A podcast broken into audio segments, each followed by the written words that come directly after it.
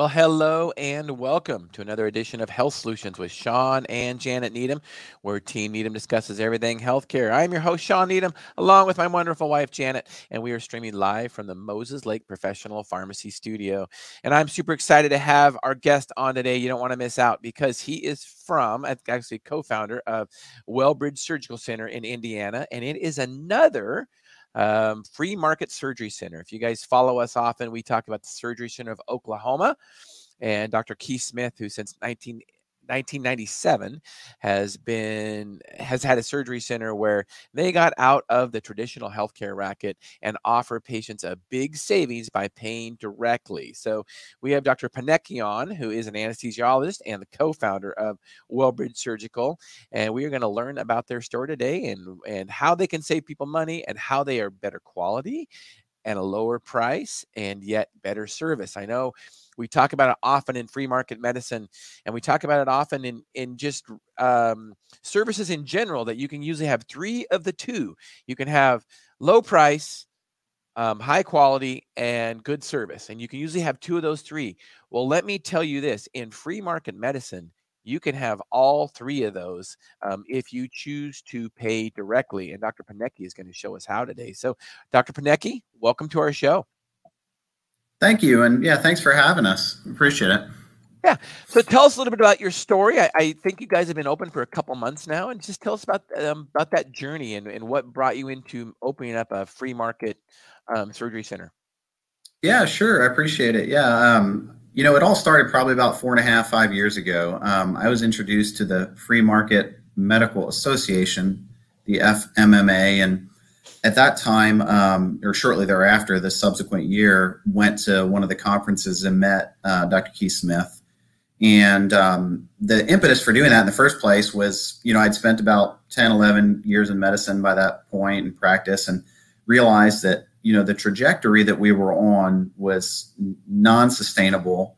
Um, and really, um, I was getting less and less kind of enamored or um, less enjoyment from the actual practice of medicine because you know as you start to learn about the, the business of medicine and how the process happens and the the, the patient experience um, the cost um, the pressures applied to patients um, with time constraints on medicine you realize that the system's fundamentally broken. And so i didn't really know what the solution was until i started doing a little research on you know the free market medicine kind of drive or um, ideals. And so Keith Smith obviously was up and running at that point in time, and um, his surgery center was was very successful. And he talked quite a bit to both myself and Dr. Inman, who's a also a co-founder of the business, about how he did it. And um, it really kind of lit a fire in us that um, you know there is a way that we can practice medicine the way that it should be. Um, and what I mean by that is um, no longer limiting accessibility to care and when I say limiting accessibility, not just financial, obviously that's a huge hurdle, and that's one that we're we're, we're striving to solve, and I think we're we're starting to already by decreasing the cost substantially, um, but also by um, just opening up access so patients have a, a, a portal, a, a phone number where they can reach out directly to us. They're not put in a queue from three months from now to see a direct, you know, or to see um, a primary care doc uh, we have relationship with direct primary care docs that are willing to see them right away, um, and surgeons who who really buy into this as well. So we have a network of medical professionals around us that really allow us to kind of fast track patients through the system and and explain to them the process along the way, not just told, hey, you go here in three months and then wait for the next step. Literally answer their questions, um, listen to them, and get them plugged in to see the specialists that that they need to see. Well always in a story of where we end up in the free market there is something that made you decide like a final straw. I, I know shawn and i have shared this story you know we had a patient that called us and you know i i remember when patty called and she gave us her goodbye she actually was passing away. She was morbidly obese and I had taken care of her for many, many years. And I thought in my mind, you know, am I a part of this issue? Am I a part of the broken system? Did I enable her to stay in her lifestyle that really harmed her and put her in the grave? So what what hit you to wake up your eyes to say, okay, was it several things or was it just one day? It was just, I'm done. It, it was a it was a series of events kind of that happened. Um, the first part of it was like I was telling you about um, or alluded to a little bit earlier. Um, you start realizing how medicine, the business of medicine works, and patients start feeling the effects. So it was not uncommon that I would get asked by patients, "Are you a network?" Or can, you know, is, will my will my anesthesiology bill be covered by this hospitalization or in this um, in this hospitalization, or will I have to pay out of network fees? And I said, well, of course, you know, we don't practice any place that we're not currently, you know, a network with from a hospital system standpoint. But I didn't really understand the question so much, and really, it was as I started researching that I found out, you know, patients sometimes are charged exorbitant rates just because of the terms of their you know their insurance right. and so it wasn't uncommon that you know if a patient didn't submit the insurance information properly that they might get a bill for three times you know what the normal reimbursement was for any given procedure um, so so those kind of things happen regularly um, multiple times patients have said to me um, hey um, I, I know I'm just a number, and and I, I I really didn't know how to respond to that. You know, why would you think that? And you know, you're not just a number. You know, you're an individual. You're a person that that that matters. And you know, as most medical professionals will tell you, when you go into the field, you you know, whichever specialty you choose, you know, the idea is you're taking care of people. Mm-hmm. Um, I, I, like to be able to to say that you know I you know I have one patient at a time in field anesthesiology, and you're my sole focus.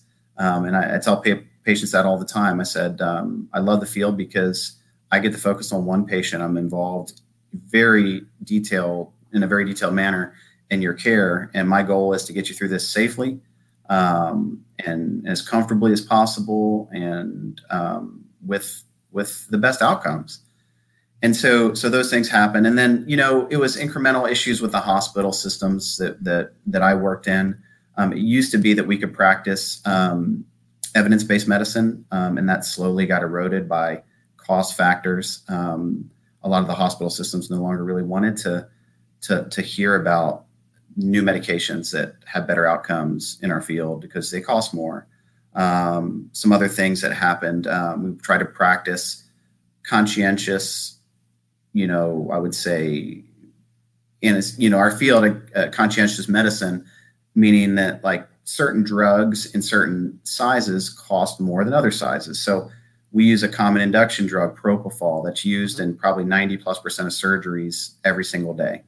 Uh, they come in multiple vial sizes. It used to be 10 years ago, I could ask a hospital, would a 20 ml vial cost more or less if I use two versus a 50 ml vial? And they would tell me, and they'd give me the cost for each of those drugs.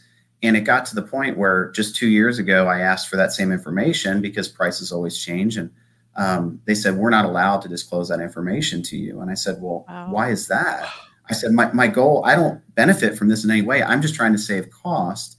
And uh, they said, Well, that's proprietary information um, within our health system. Mm. And we don't we don't disclose that information to you. And so it got to the point where you know, my practice was kind of limited from a diversity of medications. Um, I couldn't choose evidence-based medicine as a as an approach in a lot of situations, and um, but it really wasn't until we actually started the the development of the business that kind of the teeth came out um, of the healthcare systems. Um, we um, we decided to do this, and Dr. Emmett and I um, and Jeff Williams, the third partner in the business, opened or actually sorry purchased the building started remodeling it and said, you know, we're going to do free market medicine in a surgical sense and offer cash payer prices that are freely advertised and all inclusive that are the same for everyone across individual procedures and across individual medical specialties. Um, and then the, the, the hospital administrators, when the website went live, reached out to us and said that um, you have to cease and desist. And I wow. said, well, wow. I said, I don't, I don't um, I don't really understand that, but should we at least have a conference you know a conference about it, a conversation? So we did, um, and we met with some of the high level multi state leadership within the healthcare system that we were currently a part of as a private group, and they said that we don't believe this is consistent with our mission. And I said, well, can you define that? Because um, if your mission is to increase accessibility to care um, and decrease costs, then we're 100% aligned. Um, and they said, well, we have a system in place for those people who can't afford their care. And, and they choose their words very carefully, you know. And um, I said, well, what mm-hmm. does that mean exactly? And they said, if you meet certain criteria, um, and I looked up the criteria, and it basically meant if you were truly indigent, um, if you really had no assets, um, you had nothing, then yes, you could apply for basically free healthcare or surgical care. But um, anybody that had any kind of gainful employment, they would put you on a payment plan that basically would handcuff you to 15, 20 years or more of debt um, for a surgical procedure um, that could be done in a you know in an hour or two in an, in an outpatient setting. And so our response to that was, you know, um, we are not competing for commercial insurance or government insurance patients.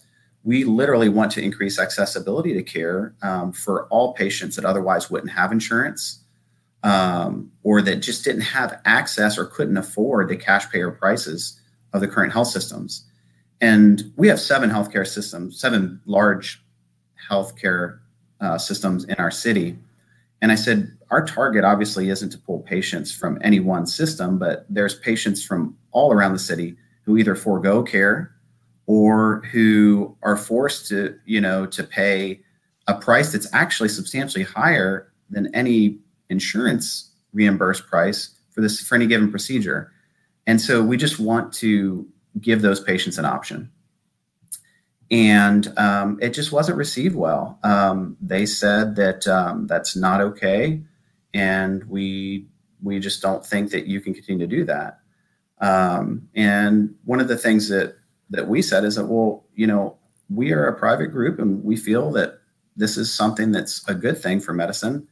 And um, the response to that was, well, um, if you're going to continue, then we will leverage, you know, any authority, um, any any uh, control that we have um, in a financial sense with the larger group that you're a part of um, is really what it boiled down to. And so when it got to that point, um, Dr. Emmett and I both said, you know, I don't want this to financially impact any other partner of the group. Um, we had not broken any contractual um, terms with the hospital. Our privileges had never been in question or revoked.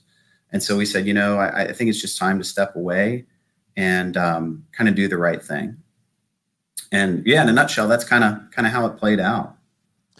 Wow, it's just amazing. It just it seems like to me that um, hospitals just don't like competition, and um, you guys are just competition for them. And I think it's amazing too how you say their wording that you know in indigent patients how they'll give charity care and I love how hospitals do define charity care. And we we actually had a former hospital administrator on our show to talk about how hospitals define charity care, and it's a lot different than what most people think. But what's amazing too is with a lot of commercial insurances now, is you know there's deductibles up to ten thousand dollars.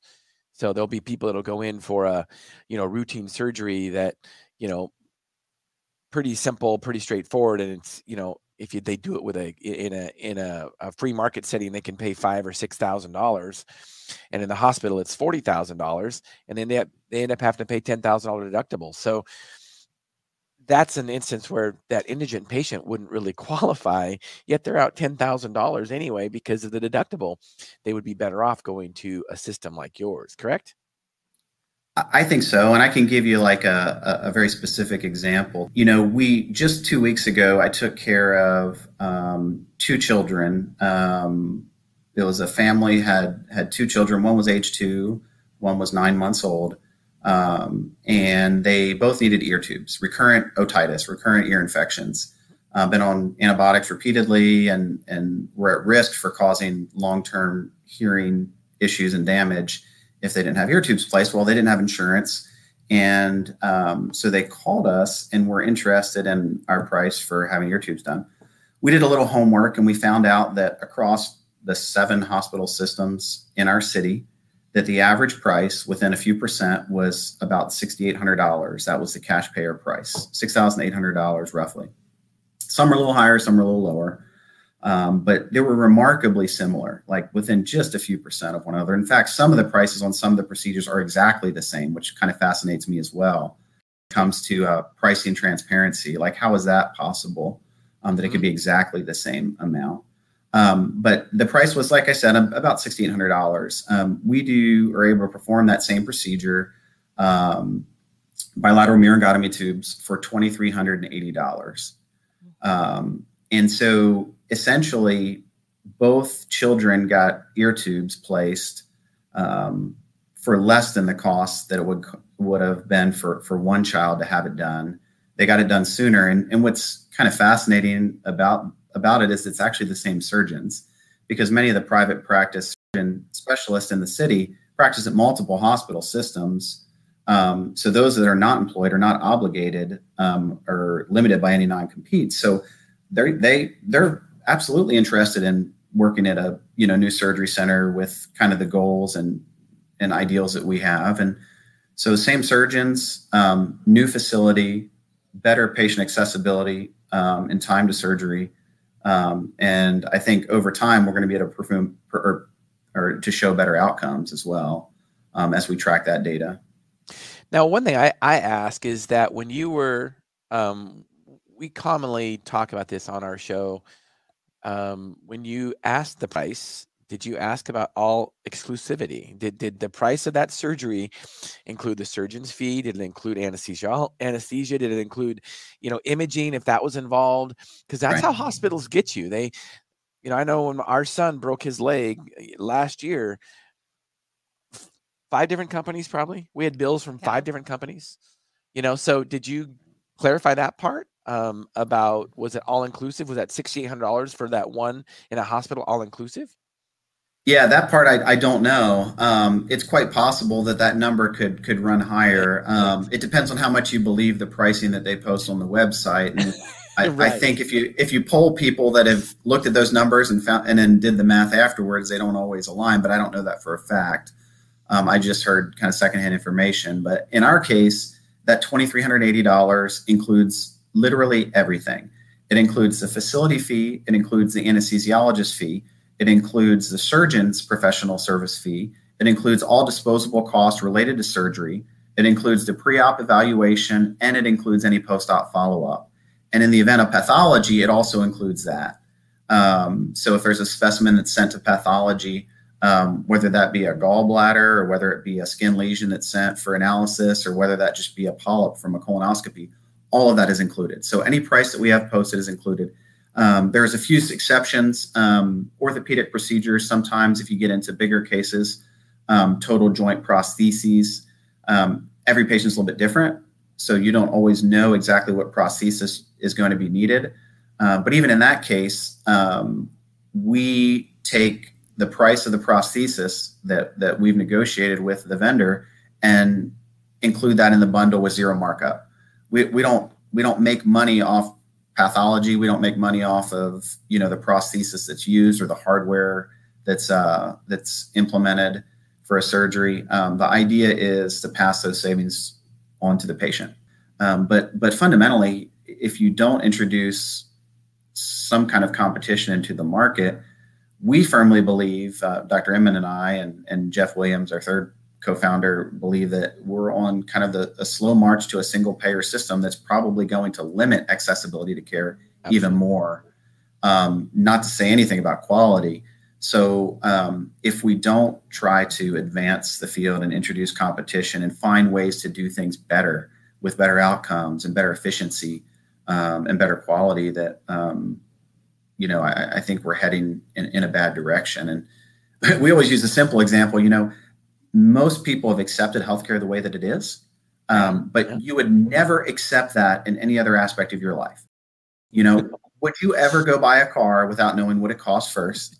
And would you ever accept the fact that that car costs a different amount for a different person just because of their insurance and you know and circumstances and you know and everybody's legally allowed to be charged a different price, um, significantly different price. Um, you know, you'd almost say that's discriminatory. Um, and so I, I, just fundamentally don't don't believe that's right. And um, you know, so so really we try to build the model to to prevent those things from happening. I think from also from a healthcare provider standpoint, we see patients that um, financially can't afford something, put something off because of the access issue. And right. we were always taught that as soon as you can take care of, of a health issue rather than prolong it, their outcome increases to be more positive because that that issue has been dealt with uh, you know i.e colon cancer. The sooner you find the polyps the better the outcome for the client. So i think in in a provider stance, you know, as a doctor, a nurse, as a um, pharmacist, you know, we want that patient taken care of in a timely manner because the more time that's there with somebody with some pathology or, or something, the less likely we have to have that positive outcome. And so, um, when we are talking about doctors that are doing surgeries and performing them throughout your whole community at different entities, if we all had the same outlook, i.e., the hospitals, surgical centers, you know, if we all had the the patient is our focus to get the health and the wellness for that client versus fighting over the scraps there, because really you're taking care of clients that are not able to access them. And they're not able to get the care that they need. And so, you know, it's kind of ironic that we're sitting here talking about, you know, um, you know they they have to wait for three months and then they have to wait for another thing. And you know and in that time frame how long is it before they actually have that procedure that they needed? Right. That's absolutely true. So do you uh, speaking of that um, can you give an example and I, I i'm putting you on the spot and you you might not be prepared for this and i'm not sure how much um, you know, being in anesthesia, that you might or might not know about this. But can you give an example of you know, a patient that when you were in the system um, had to wait weeks or months to get a procedure done, um, whereas you guys increase access. I mean, you already talked about the about the um, the two kids with uh, tubes. Maybe you can explain their system a little bit and what kind of. I imagine they tried to access the traditional system first. Maybe not. And if they did, what kind of runaround did they get? And what would their time frame have been? Been and what was yours compared to that? Yeah, I can give you a couple situations, um, and some of them run together. Um, so I don't know if necessarily the insurance situation is the same for each of these cases, but they fall into two categories. Um, you have the patients who don't have insurance, um, and they just need some type of surgical care in the case of ear tubes or, or whatever that might be. Um, you know, ear tube or colonoscopy or hernia repair or gallbladder removal.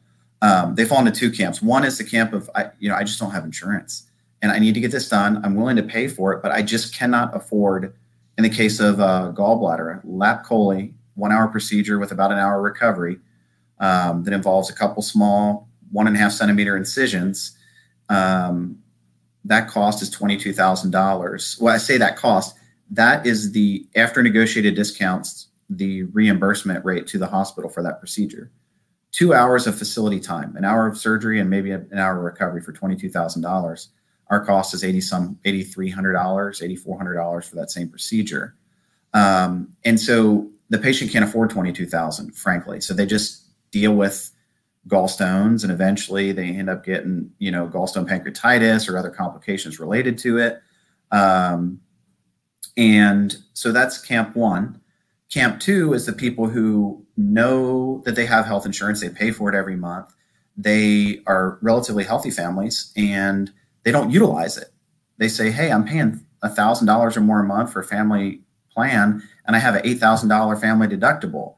I go see my PCP when I can get in, and I use up maybe 5 to 10% of my deductible every year.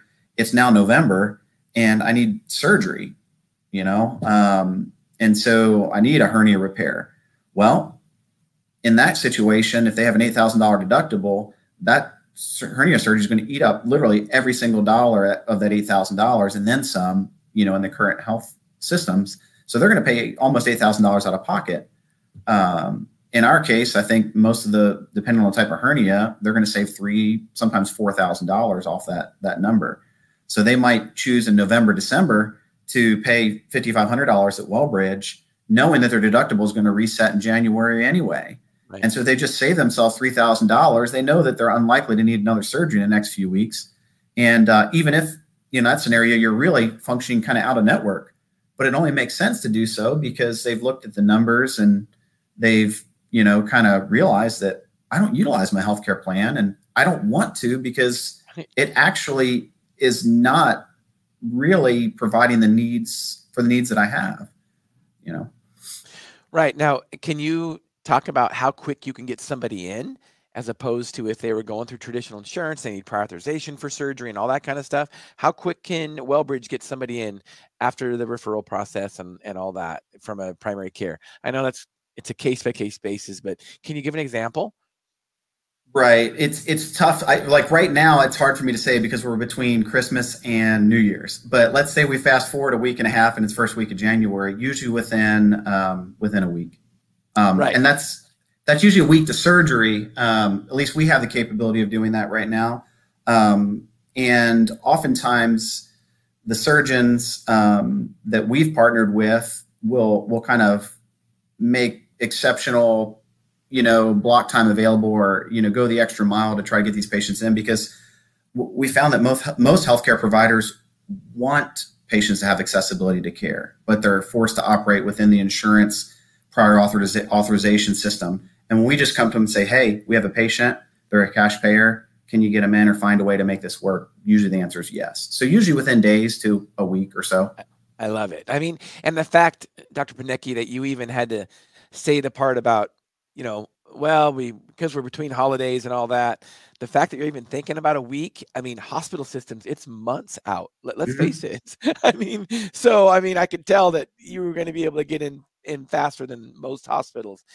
Now, here's another thing, a question that I have for you. So, how does it feel being liberated from the system? How does that make you feel as a doctor?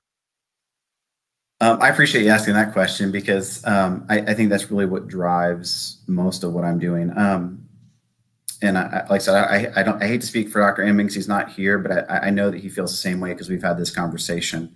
Um, it is somewhat daunting. It is somewhat uh, very stressful at times, um, but it is extremely rewarding. And um, what I mean by that is most people, most physicians, most I would, I would say maybe even people that um, are you know pharmacy may think this way and physical therapists may think this way.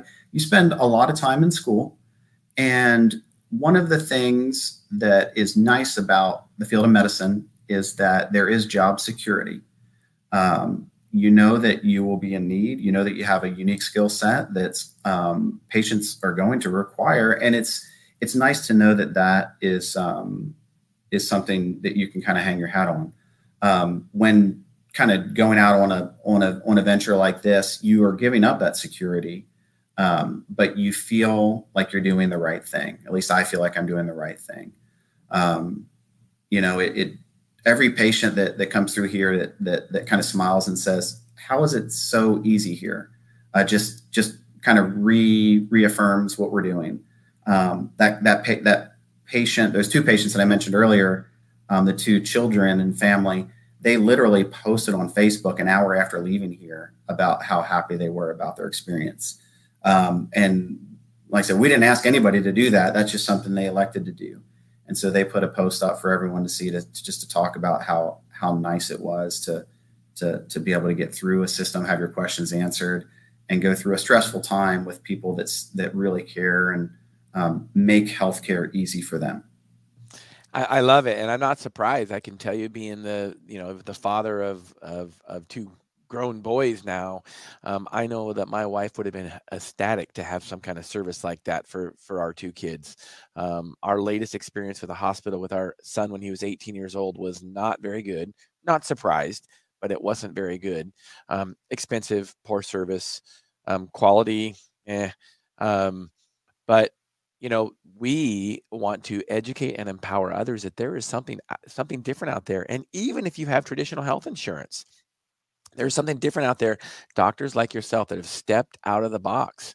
And i will tell you that for me as a pharmacist jan and i have not billed traditional insurance or insurance at all since 2002 so we've almost been doing free market medicine for 20 years. And i will tell you it was either we got out of pharmacy because we did not like what was going on we changed professions or we did something different and we love what we do and yeah it was scary and at first it really it's still maybe we've been doing it 20 years so secure we got a lot of security now but you're right that's why a lot of physicians or healthcare professionals don't get out of the traditional system because it's super secure and and they're scared but i got asked one time in oklahoma when we went to the free market medical association oklahoma chapter meeting somebody asked me about um, you know survival versus thriving and you know we're, we're thriving but i will say that to me it doesn't matter because i will never you could not pay me enough to mm. literally to go i'm in a different place in my career now but you could not pay me enough to go back to traditional healthcare setting literally you could not pay janet and i enough because we are liberated. We feel liberated from the traditional healthcare system and we have colleagues that work in pharmacy that absolutely despise it whether they work in a hospital system or they work in a retail system, because they have no control over their own over their own um, job. And and you as a physician know how that is when you work in those systems. Here you're the most educated professional in the nation, yet you have very little control over what drug you can use as an anesthesiologist, right? It's true, and and and again, I, I, I try not to focus on the negative, but but when you practice in an environment like you're you're kind of talking about and been a part of something, you realize that uh, you start to realize that you're perceived as a disposable part of the system. Um, meaning, you know, it doesn't matter how educated you are, it doesn't matter really even how talented you are. Um, if you don't fit the system and do things kind of the way that that the system is asking you to to, to operate, that um, they'll they'll they'll find someone else with your credentials to kind of plug you in, almost like a cog in the in in the in a in a complex piece of machinery. And it was frustrating because um, these are patients that we're taking care of. You know, it's not like you're stamping out you know sheet metal or or, or making parts that that are that are you know inanimate objects. These are actually people's lives. And when I'm trying to make good decisions that that that really impact their outcomes, you know, when you're told that it costs too much or that you know that's not something that that we think we want to do as a as an entity because of various reasons. They don't even define those reasons. You know you realize that hey this isn't medicine at least the way that i understood it to be practiced. Um, right. and so just you know it's time for a change. So a couple other questions. You got onto the pricing about i don't remember if you used the number 40% but um, one of the things you said is how your price could change would be about 40% less based on the already discounted price from the insurance company. Mm-hmm. Can you explain, even though it's inc- in- incredibly difficult, which is exactly what mm-hmm. hospitals mm-hmm. want, but can you explain that if you're a cash patient going into a hospital, you don't get that insurance discount already. So you'll be paying more already. So your savings is going to be probably eight times what it would norm what the normal cash price would be at a hospital. Can you explain that? Sure, um, I can give you a, another example that that may Good, may kind of outline that pretty pretty pretty well. Um, so in Indiana, especially northern Indiana, we have a large population of Amish and Mennonite folks. Um, those people, um, when they have surgical needs, they will come usually to Indianapolis because depending on the surgical needs, I mean, there's multiple hospitals outside the city. But if it's a larger type surgery, you know, Indianapolis is the biggest city in the state, and it's kind of a kind of the focal point, the, the hub of of that that wagon wheel of, of healthcare. Um, it's tertiary referral centers and whatnot. Um, so oftentimes, you know, if it was a larger orthopedic type procedure, whatever that was, whatever case it was, um, the Amish families would come to Indy, and I could probably recount at least five or six times in the last few years um, of individuals come down and a child needs some type of orthopedic procedure for either a fracture or you know Achilles tendon lengthening and you know in a younger child or you know some type of um, you know orthopedic spine procedure. Um, and in those cases the families pay for those out of out of pocket. And when i say the family it is like the entire community supports one another yeah. um, in in those surgical procedures. And so I'll give you an example um, for you know in an adult surgery case. I think I told you the gallbladder removal is about twenty two thousand dollars in the city. That is the amount that the insurance company on average pays after negotiated discounts.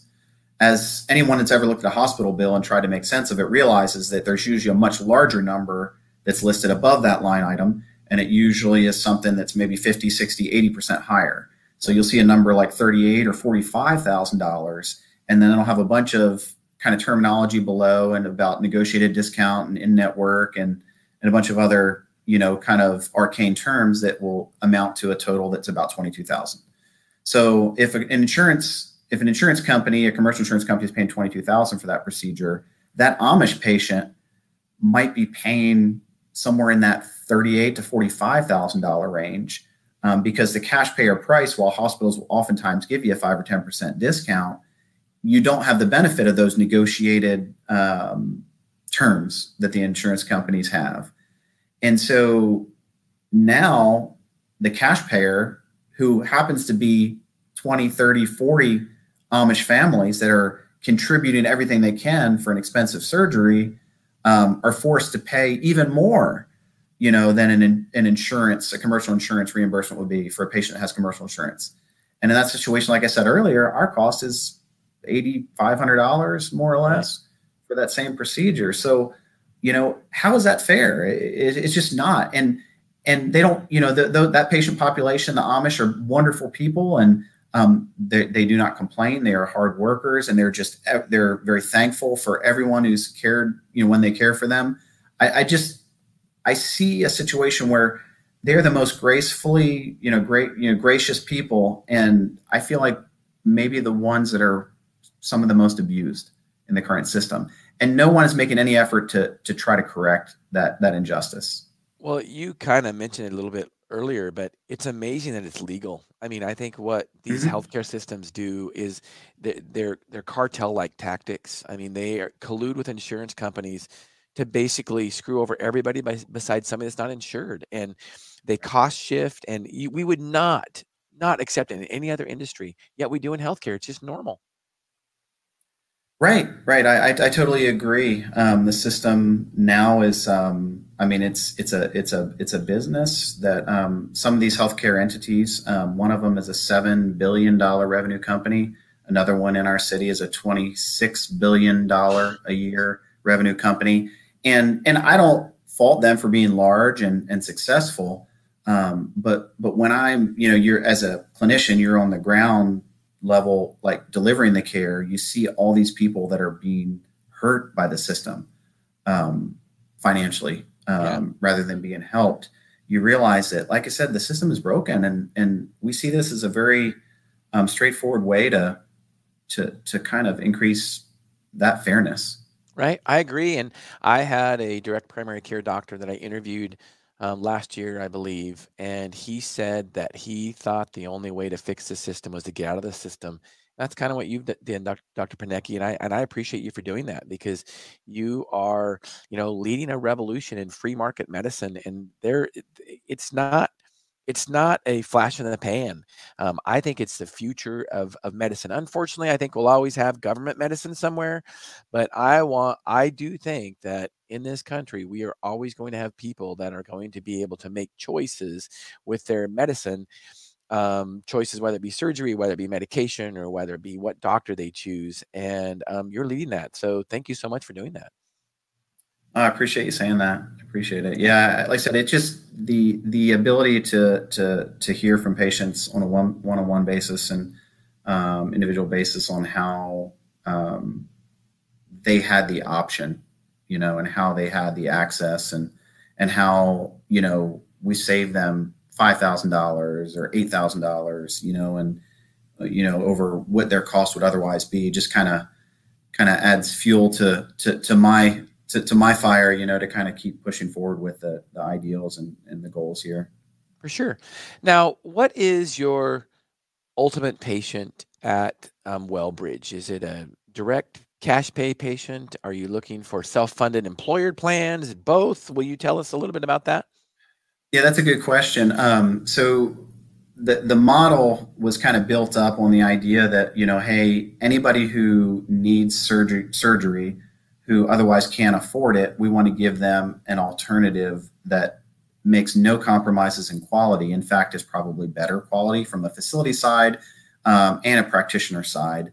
Um, but um, but it was basically built around the idea that like these individual folks, whether that be a cash payer that doesn't have insurance or whether that be a super high deductible plan who doesn't utilize their insurance um, and effectively is a cash payer any given year for simple outpatient procedures. Um, that's kind of how we, we built the model. But as we kind of learned more and expanded upon it, we realized that, you know, they're in the state of Indiana, about 70% of companies are self-funded.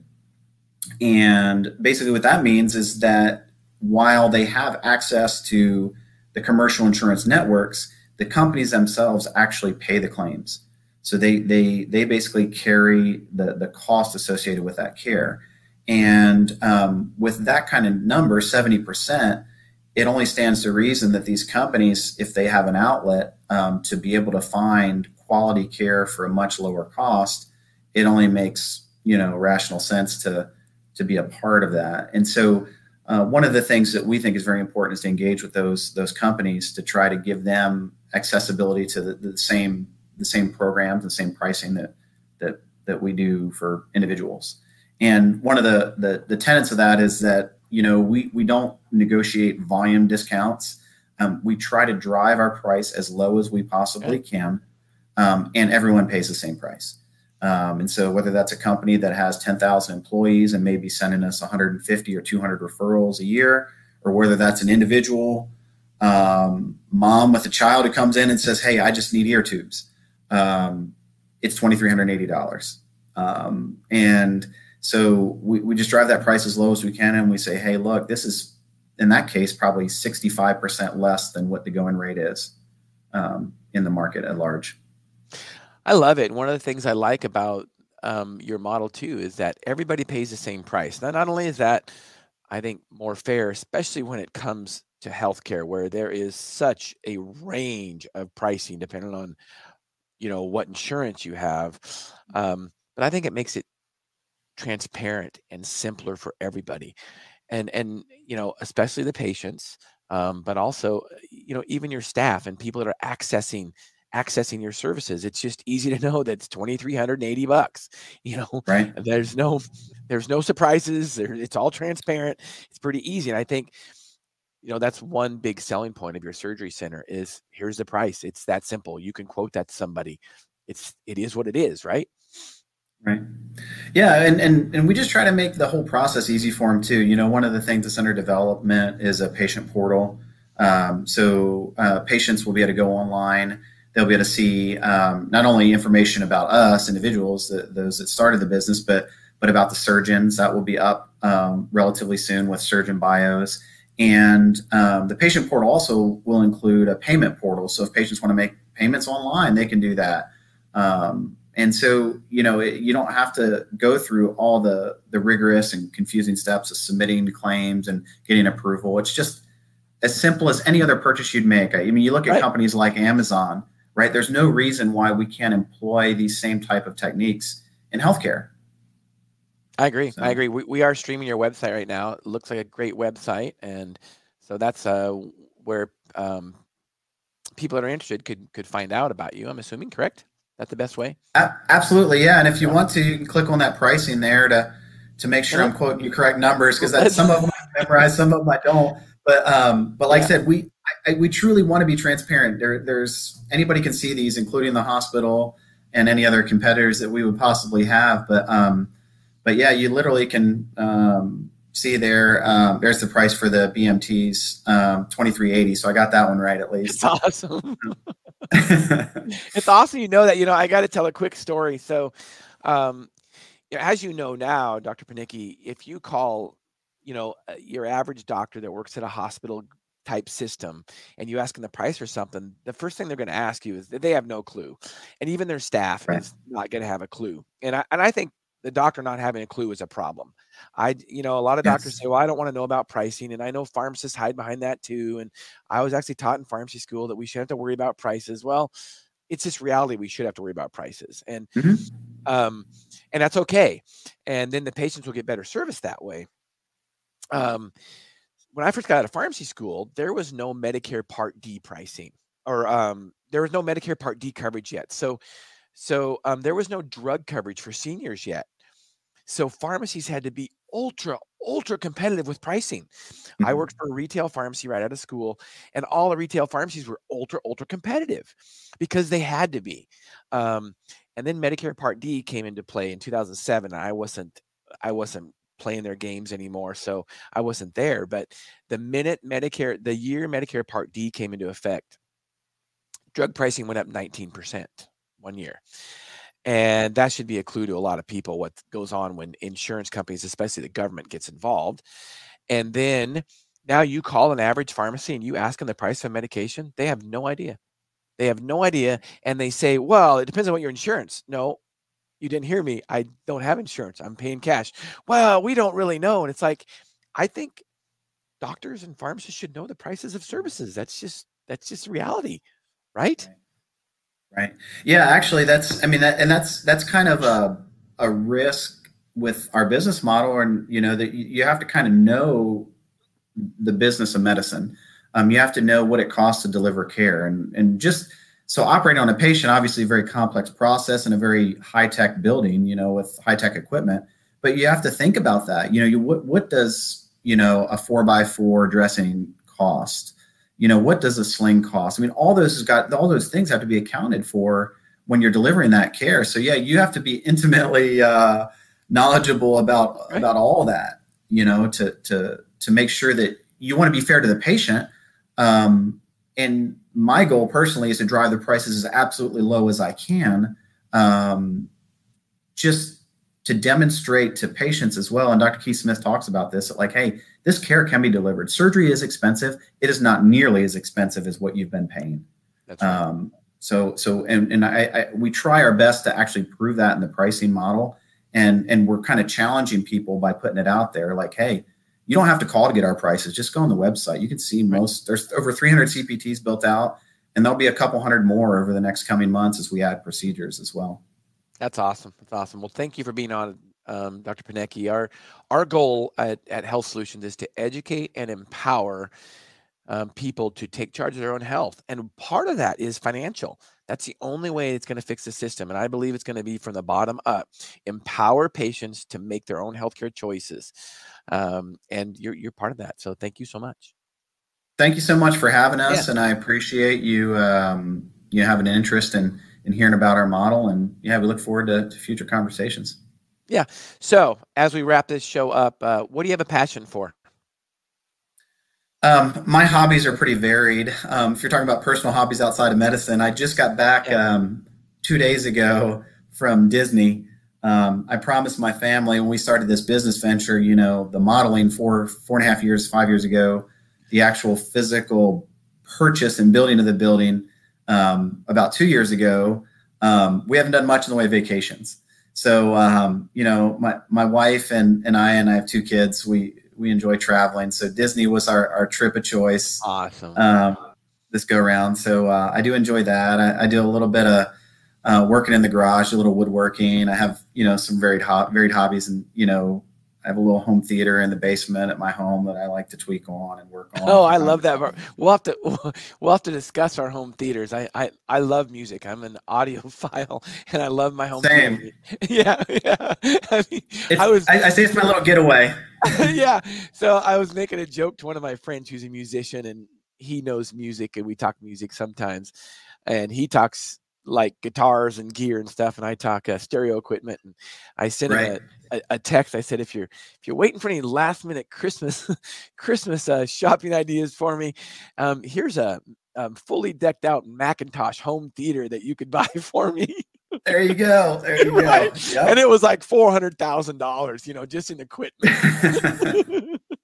I can believe it. Yeah, he didn't take me too seriously. gotcha. Gotcha. so yeah, no, I appreciate you being on, and you've definitely realized our goal today. And yeah, let's stay in touch because I want to um, keep in touch with you and see how your surgery center goes uh, as as you guys progress. So thanks for being on today, Dr. Piniecki. Yeah, thank you for having me. And thank you for listening to Health Solutions with Shawn and Janet Needham.